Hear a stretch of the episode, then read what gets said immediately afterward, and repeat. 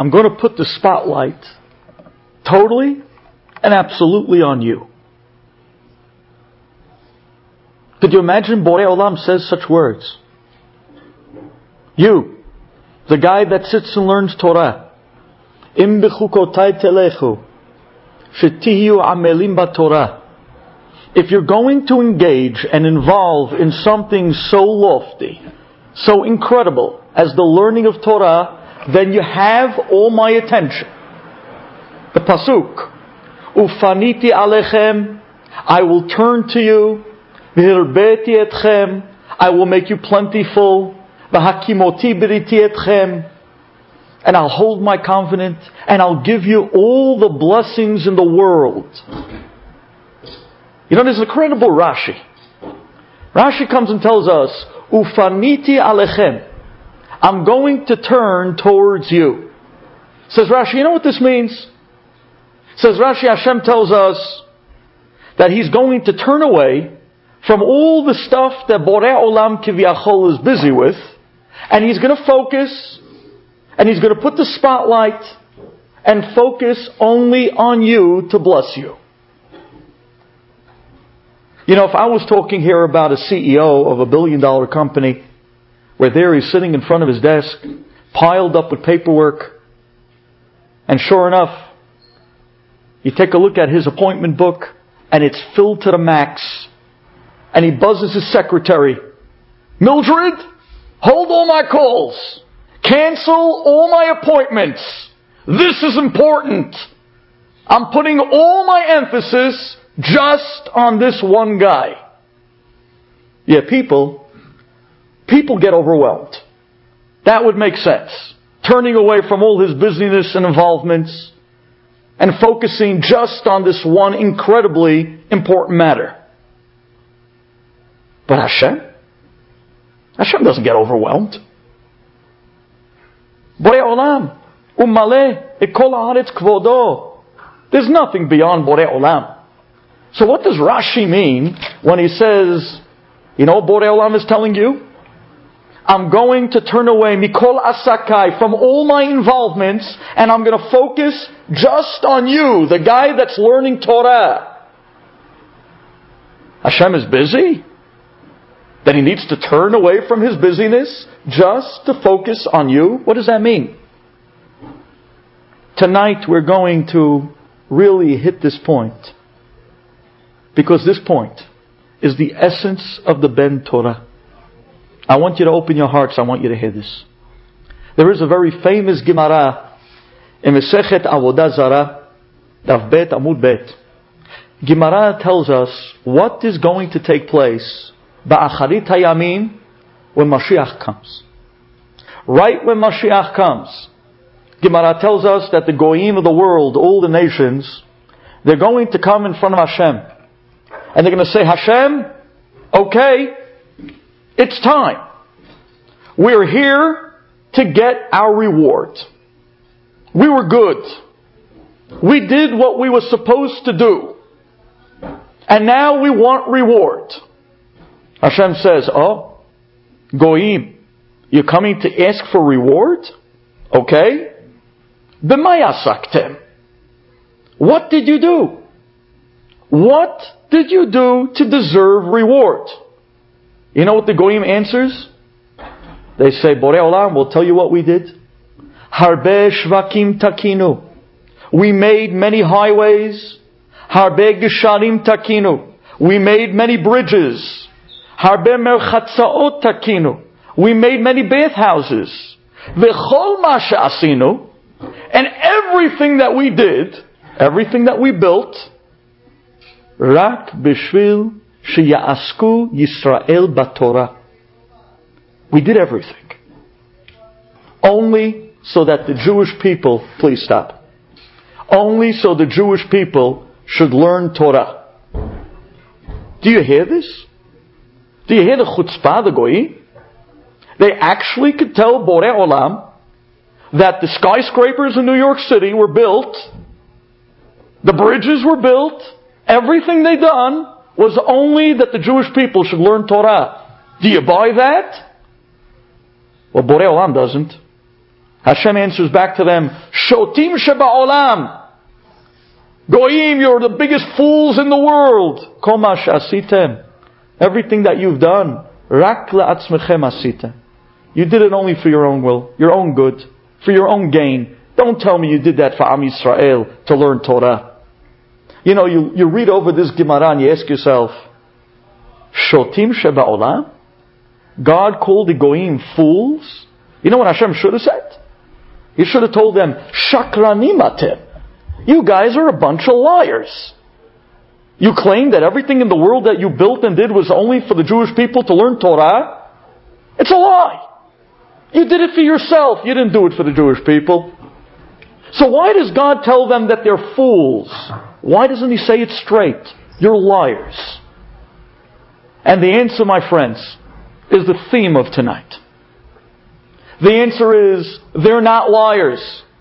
Matter of fact, the Goyim, they're right. However, little did they know that everything that they did in this world had a connection somehow with the purpose for Am Yisrael to learn Torah. That's right. You see that Verrazano bridge? When Verrazano built it, in his mind, he was thinking one thing E-ZPass. He was thinking one thing the tolls, the revenue, the money that it's going to bring in. Yeah, that's what the Goyim were thinking at the time that they built the bridges. But in truth, the reason why there is a Verrazano bridge today is so that daily there's a few rabbis coming from Lakewood, New Jersey every day that has to come to Brooklyn to teach Torah and they need a bridge to get here. So Borei Olam put the thought in the mind of Verrazano. Put the thought in the mind of Goyim. Build a bridge. Where they, they were thinking about the money. But little did they know that they were really building it for the purpose of a Jew to learn and teach Torah. Everything that exists in this world has to be connected somehow to Am Yisrael and the Torah. Otherwise, it cannot exist. That's right. Even that farmer out in Idaho, who he thinks his life's work is the potatoes that he grazes. But little does he know that his farm his profession, and the potatoes that he grows is only that one day a Jewish man somewhere in the world who's learning Torah can have a benefit from those potatoes. Otherwise, it can't exist. This is the first words of the Torah, the Pasuk.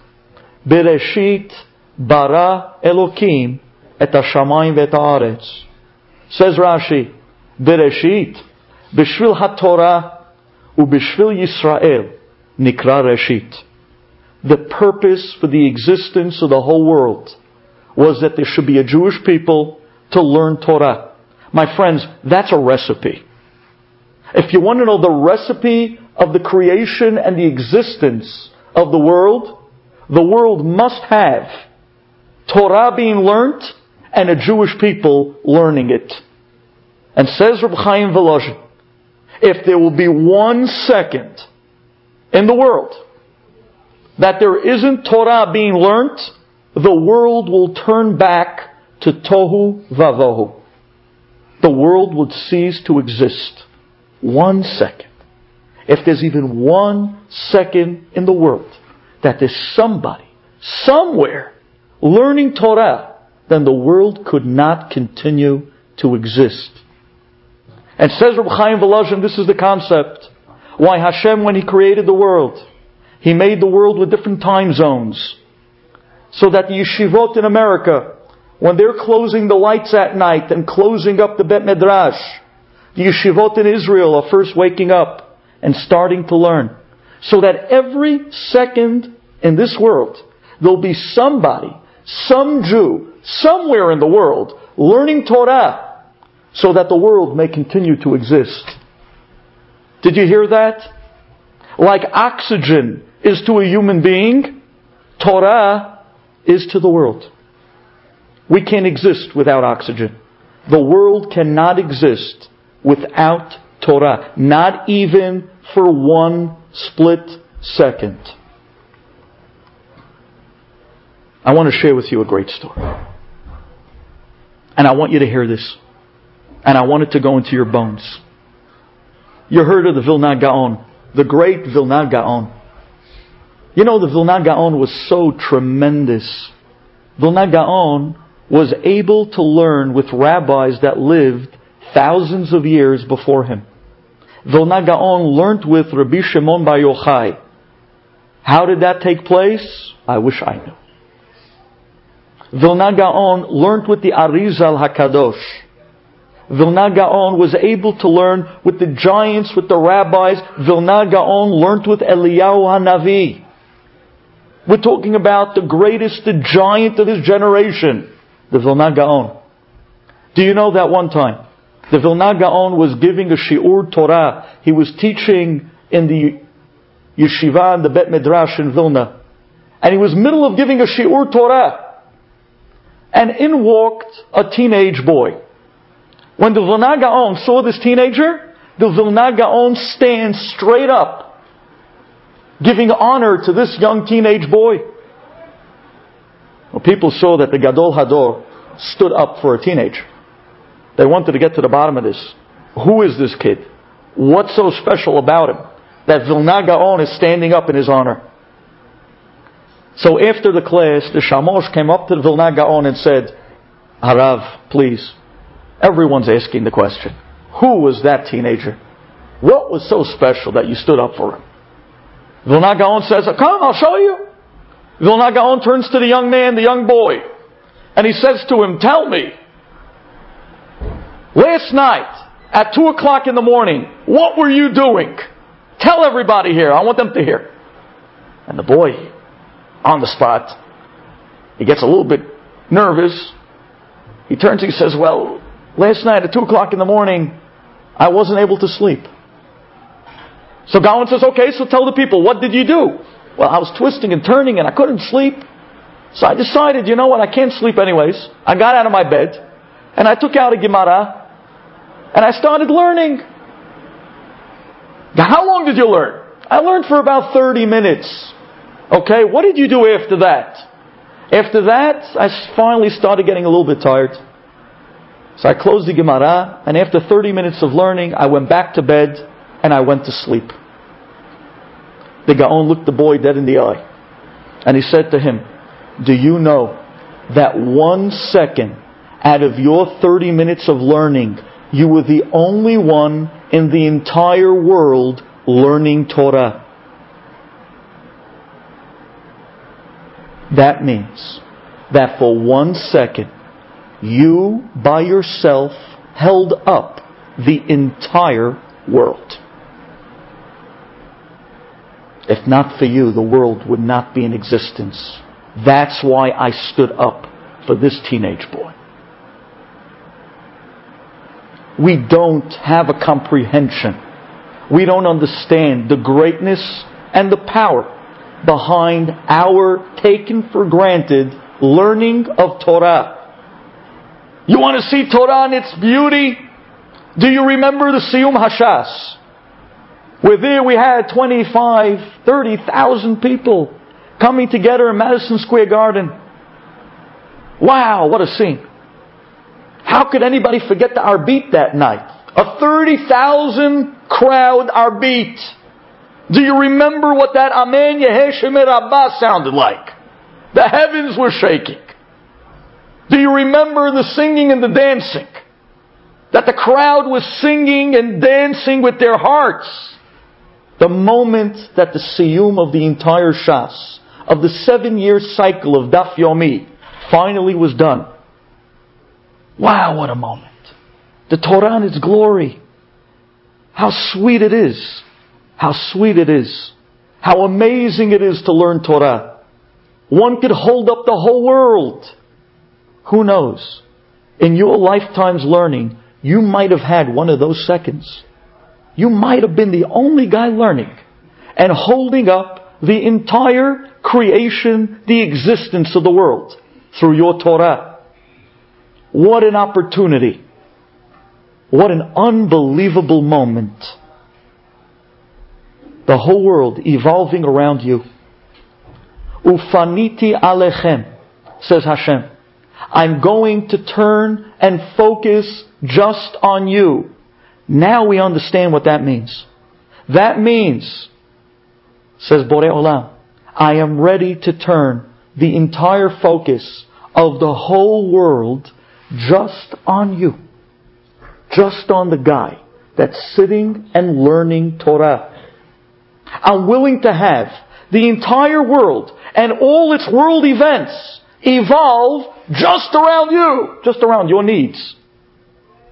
Because you together with each person in Am Yisrael, it's your Torah that's holding up the world. I'd like to share with you an unbelievable story. A story that I said it over years ago. I'd like you to hear it. There are many interesting detail, different versions to the story. I'm going to give it over to you the way I heard it from Eretz Israel.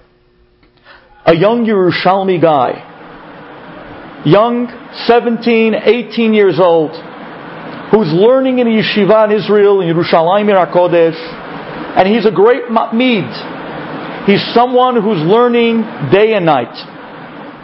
This young Yerushalmi Bachur, one day, he starts to feel terrible cramping. He starts feeling that something, something's wrong. So he comes home early. His parents they see that he's coming home early. That's not typical. This boy learns day and night. So they said, What's the matter? He says, I'm not feeling well. So they brought him to the doctor to get him checked out. After extensive check, the doctor realizes that this boy is having kidney failure.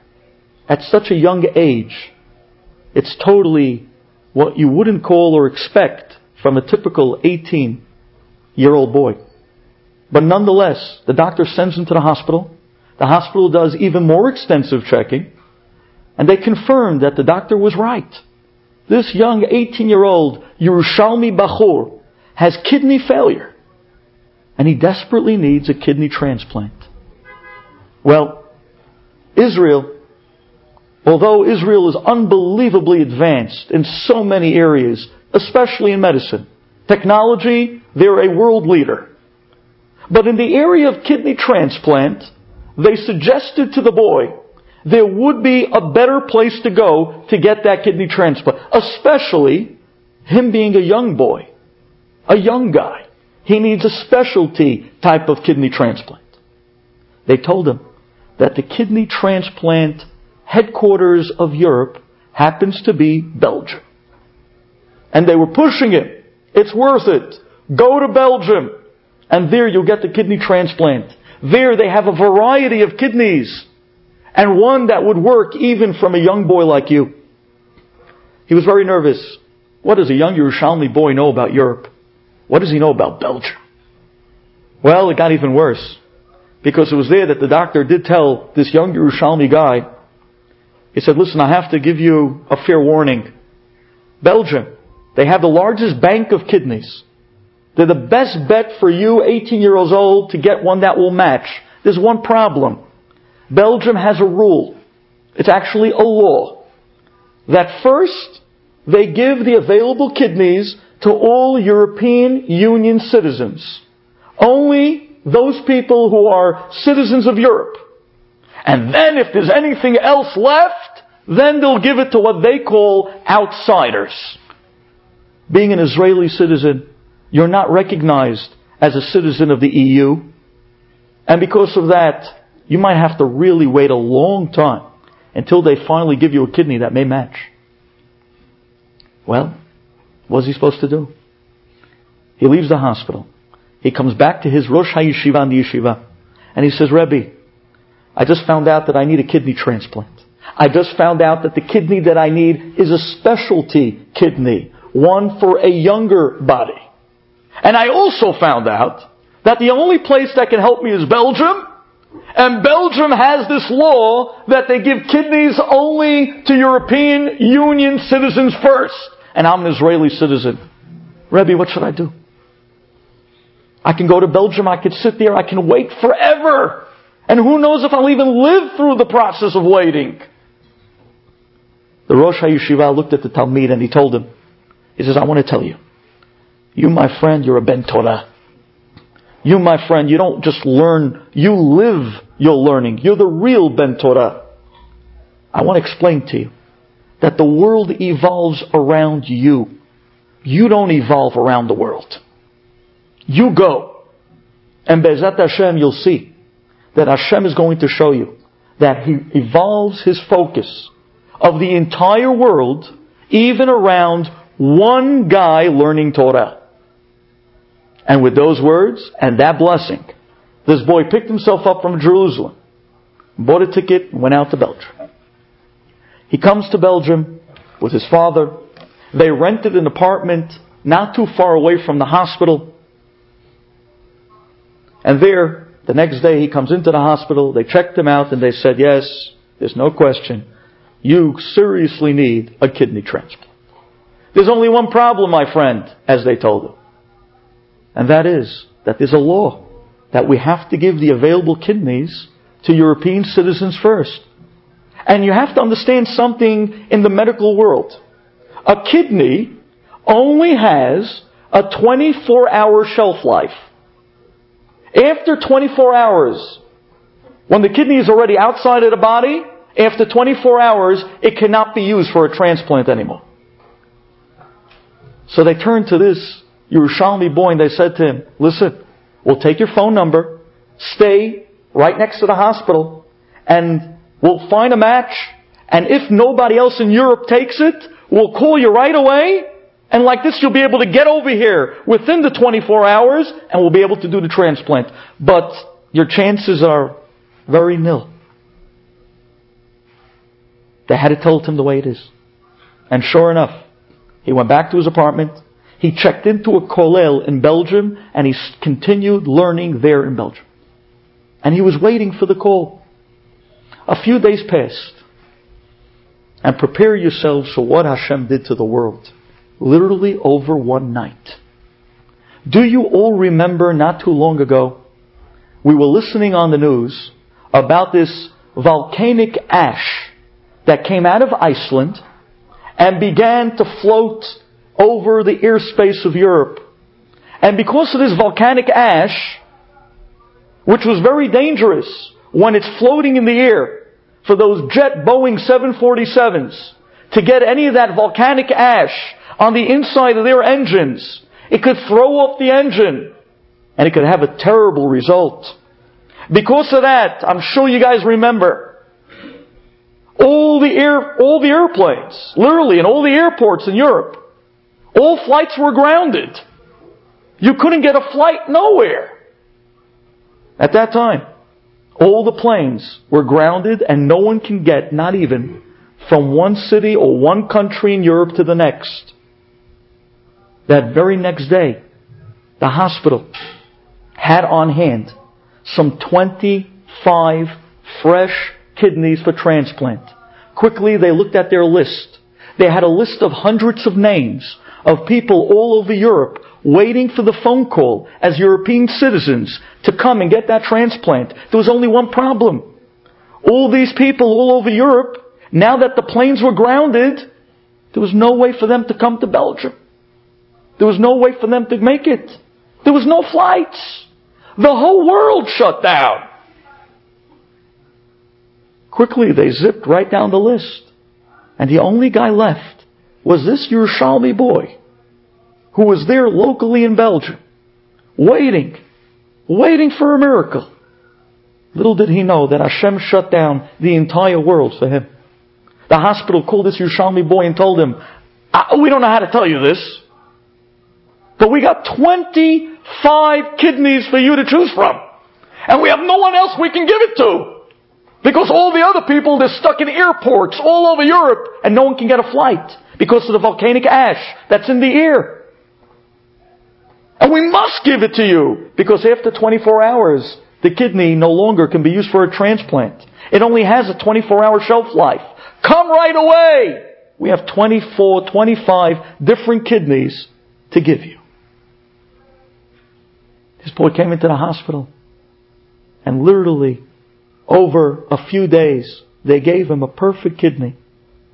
The kidney took and it took well. And after those few days, the volcanic ash disappeared from the air. The airports of Europe were reopened and everybody else were able to come in once this Ben Torah got his kidney. Bishvil HaTorah uBishvil Yisrael nikra reshit. The Ben Torah has to know that the whole world was created for a person to learn Torah. With that in mind, let's bring back to the understanding of this week's parasha.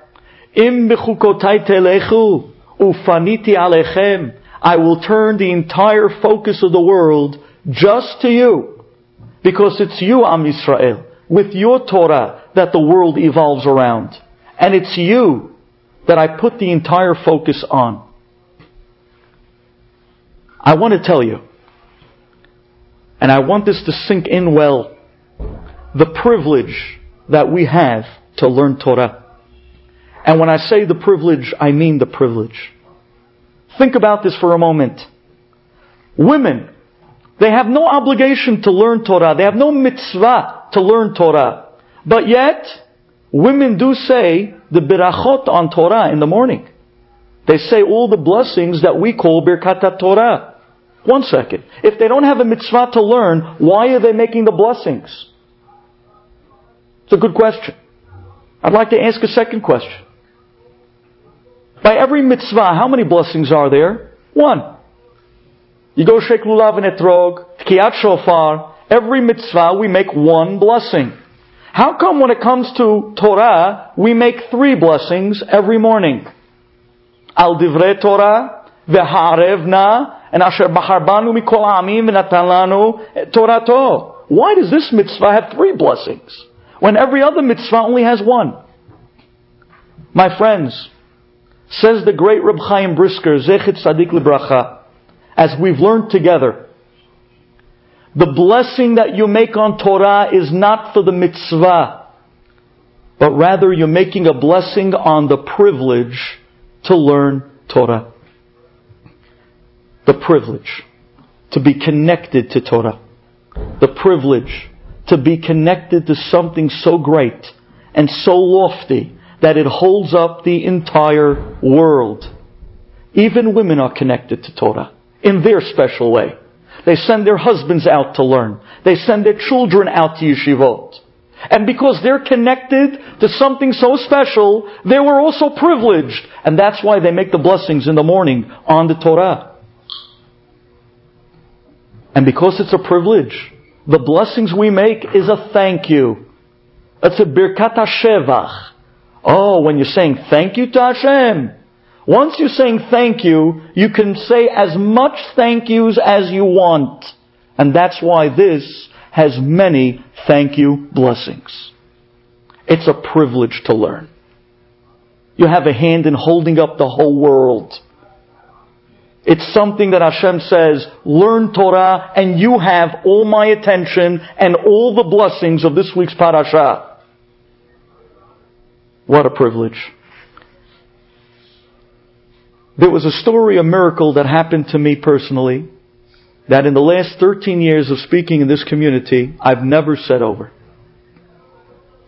I didn't say it over because I was a little embarrassed by some part of this story. But tonight I want to say it. And tonight I want you to hear it. Because tonight I want you to feel privileged.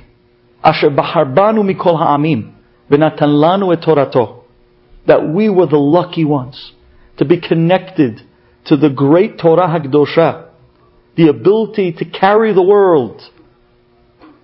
Listen to this story. When I was, and I asked Borei Olam to give me the words, because being that I never said this over before, I don't know how it's going to come out. But nonetheless, Hashem Sefatai Tiftach. Open your hearts and hear this.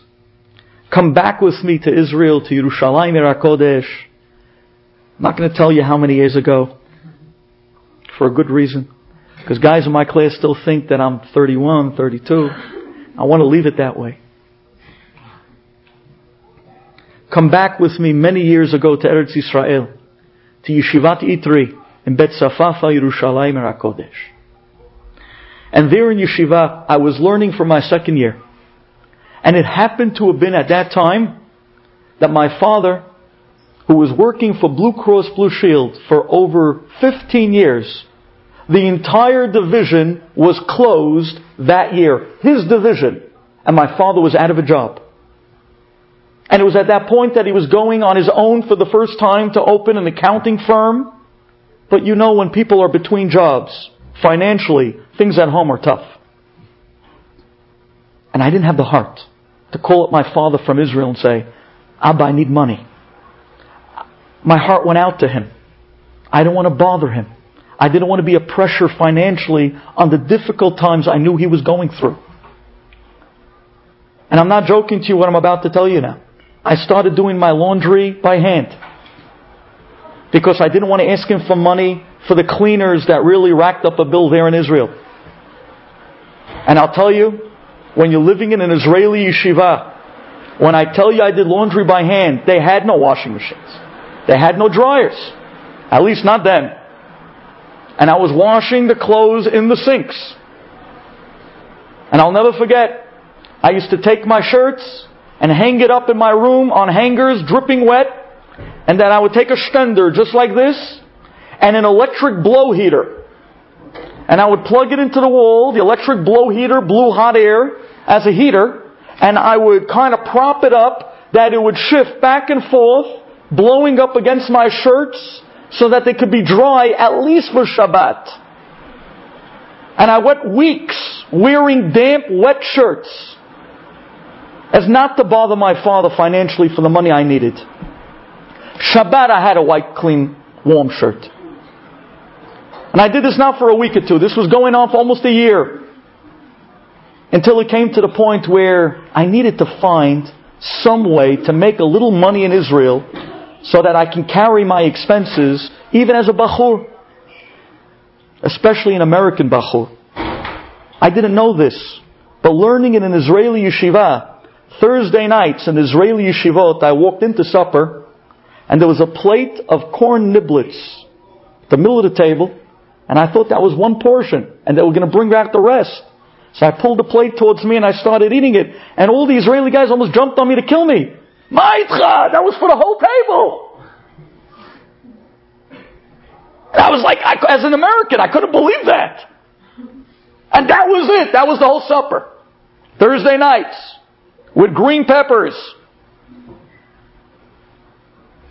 I needed some money. So I decided I'm going to go back to my old trade.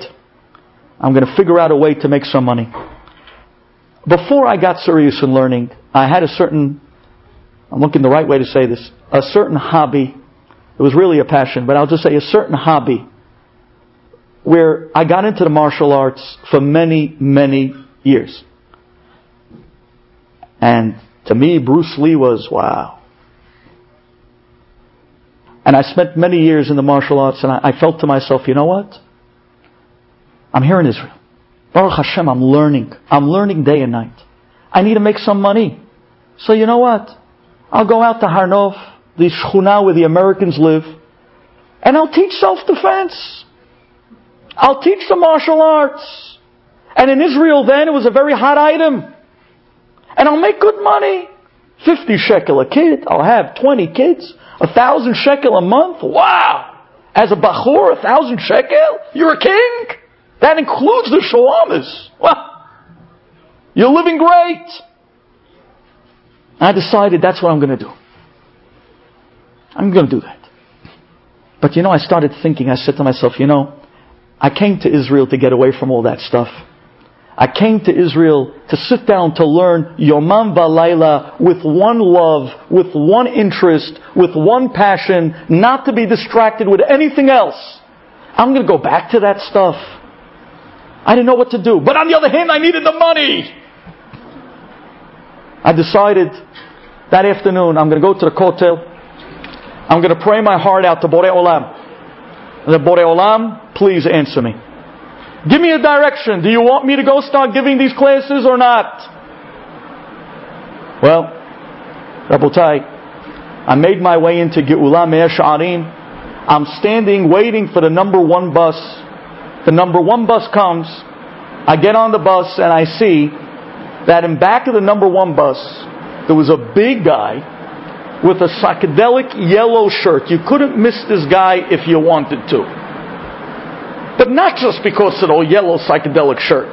He had a camera that was hanging around his neck. He had a little funny yarmulke on his head one that looked like it only came on only minutes earlier. And he was sitting there, a typical, what you would call typical Tamim American tourist. The guys that in the eyes of the Israelis, he walks around as if he had a sign on his back that says, Hello, I'm an American tourist, please rip me off.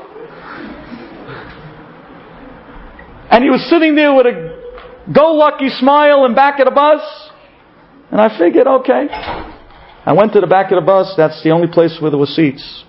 And I sat down, the row not too far away from him. Somehow or other, his eye caught my eye. So he smiles to me and he says to me, You live here in Israel? Or you just visiting? I said, How did you know I was an American? He says, Well, I thought the way you dressed, it's a little bit different than the regular Israelis. So I came over and I sat down next to him. I said, actually, I'm learning here in Israel. Oh, you're learning? Wow. Don't ever stop learning. I looked at him. What? That was the last thing I expected this guy to say. I said, what do you mean by that? He says, listen, I want to tell you. I grew up in Romania. He was a Romanian Jew. I grew up in Romania, and he says at that time, Judaism, yeshivot, didn't exist. He says, but my father a very special religious man. He was even nicknamed the rabbi of the area where we grew up in Romania. And my father told me, he says, here in Romania, there's no way for you to grow up to be a Ben Torah, a religious Jew. I'm going to put together all the money I can get my hands on, and I'm going to send you my son. I'm going to send you to the United States. There, Yahadut, Judaism is beginning to grow. I heard they're starting to form yeshivot. I'm going to send you there. I want you to go to the yeshiva there in the Lower East Side. There's a great rabbi there, Moshe Feinstein. I want you to learn by him. At least my son will grow up to be a Ben Torah. Not here in Romania. I'm willing to let you go, even if I never see you again.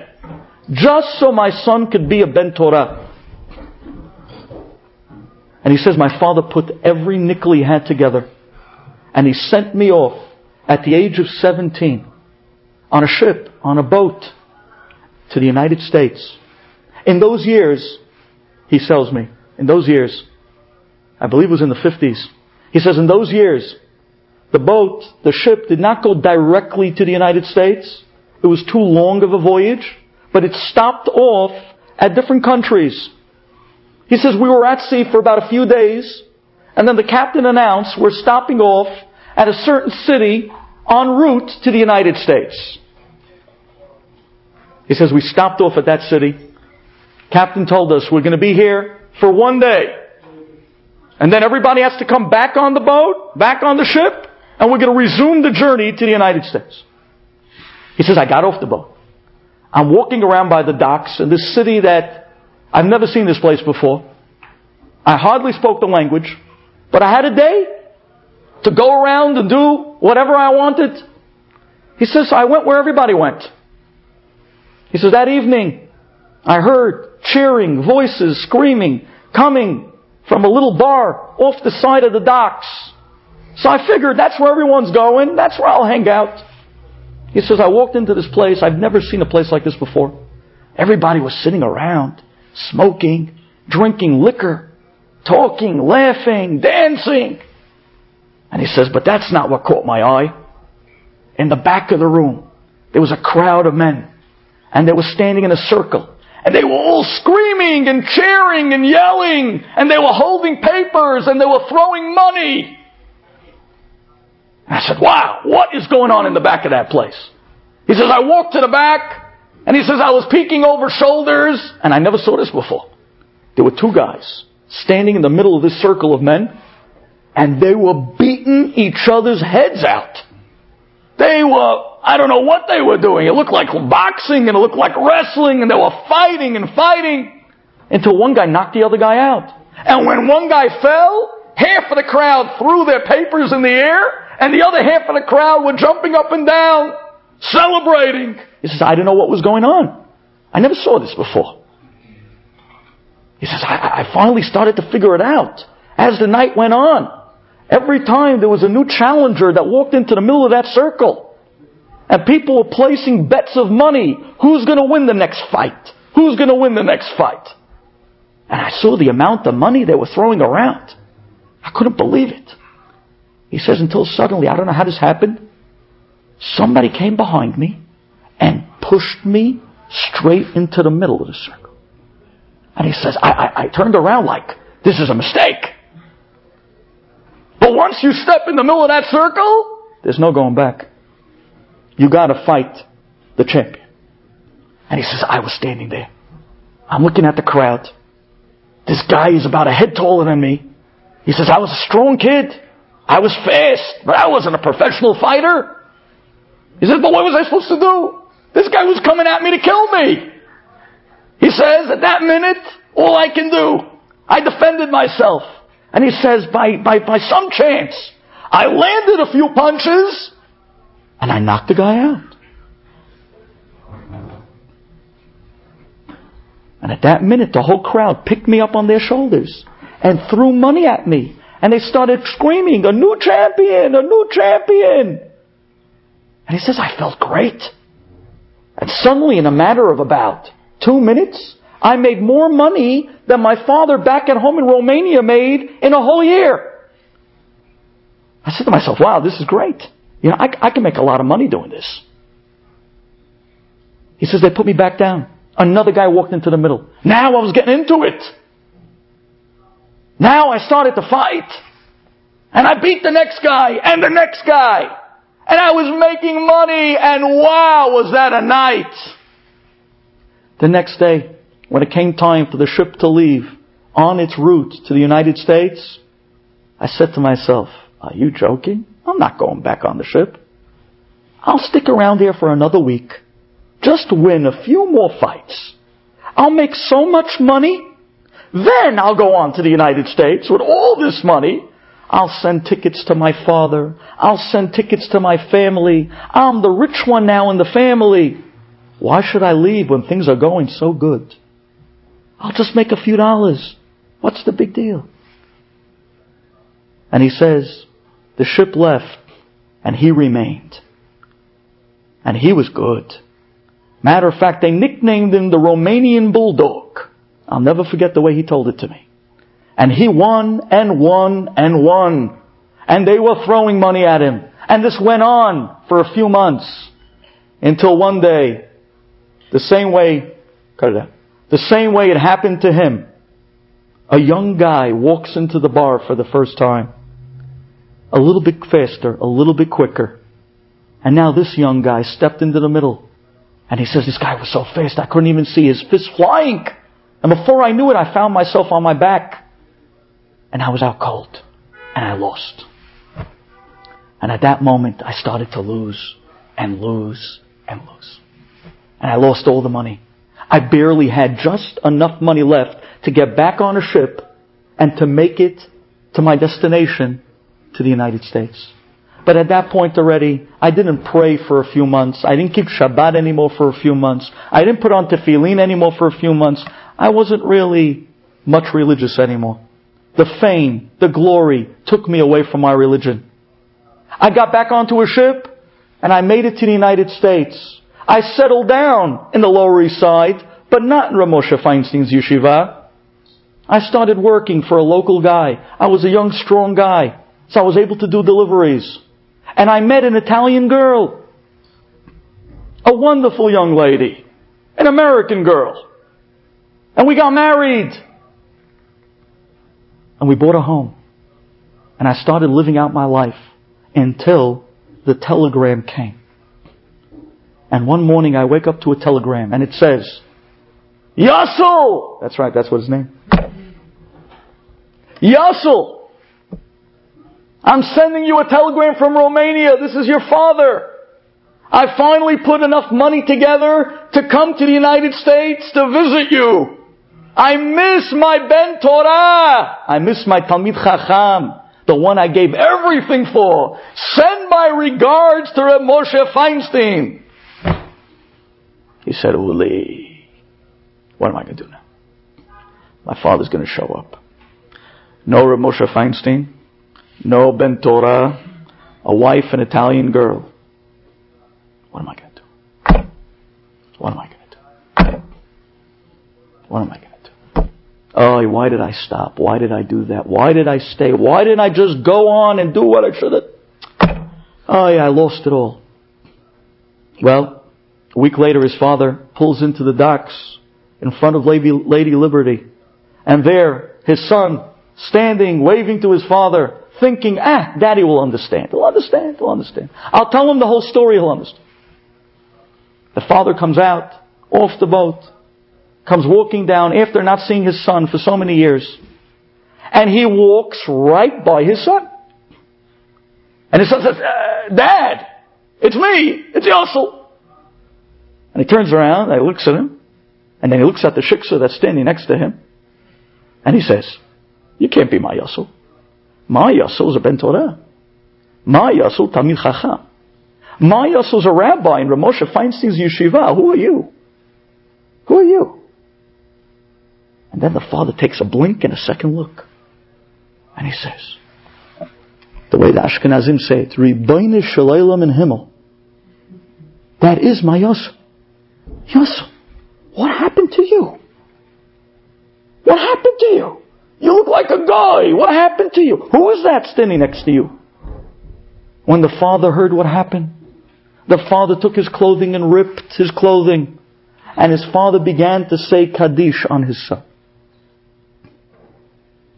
The father had no place to stay. So the father reluctantly had to stay by his son, but he wouldn't talk to him. He wouldn't say a word. And Shabbat came. And that Shabbat, Yossel, for the first time, in honor of his father, after not keeping Shabbat for so many years, after that pit stop on his way to the United States, he decided that Friday night he's going to go to shul with his father. And he walked his father to shul. And his father wouldn't say a word. On the way home from shul in the Lower East Side, you gotta hear this. As they were walking by one of the alleyways, three goyim jumped out of the alleyway and jumped onto Yossel and his father to mug them. Yossel was the Romanian bulldog. You don't jump a professional Brock boxer. In a matter of minutes, Yossel made mincemeat out of these three guys. And there, Yossel picks his father up off the floor after they pushed him down. And he says, Tate! No! You see? It was Omin Hashamayim that I was meant to go to that pit stop, that I was meant to become a professional boxer, just because one day I can save your life. They would have killed you. The father looks up at his son and he says to him, Yosela, I would have been happy to die right here on this spot, knowing that my son was a Talmid Chacham.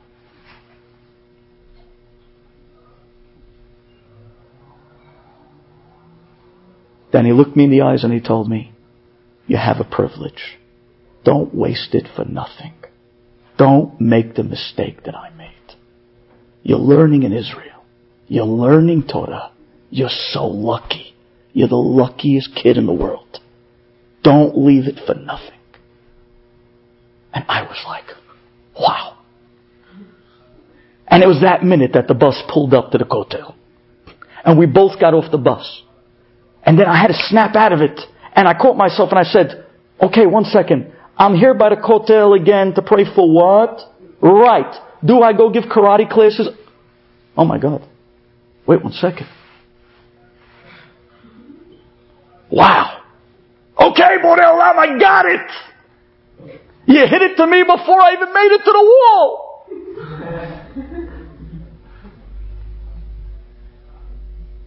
I gotta go thank Yosef. He has no idea what he just did for me. I ran down to the Kotel and I'm looking for him. You can't miss him. He was huge. You can't miss him, psychedelic yellow shirt with the camera hanging off the draw strap. I look for him by the Kotel. Nowhere. I look for him by the old city. Nowhere. I looked for him on the outside, on the outskirts of the Kotel where the Arabs sold their wares, thinking maybe a tourist would go down there. Nowhere. He literally, in a moment's time, vanished into thin air. Ah, yeah, yeah, yeah, yeah, yeah, yeah, yeah, yeah. Thank you, Hashem. You saved me. And you held me with the privilege to learn your Torah. Thank you.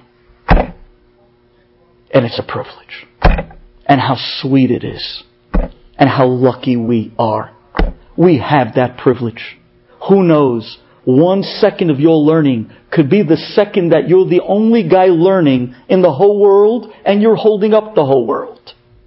Who knows? It's your Torah, your learning that's going to bring Borei Olam's focus to you, your family, to Am Yisrael, and all the birachot. But more than that, the privilege that we have not to let it go, to learn our hearts out, to learn it, to live it, and to love it. Thank you for listening.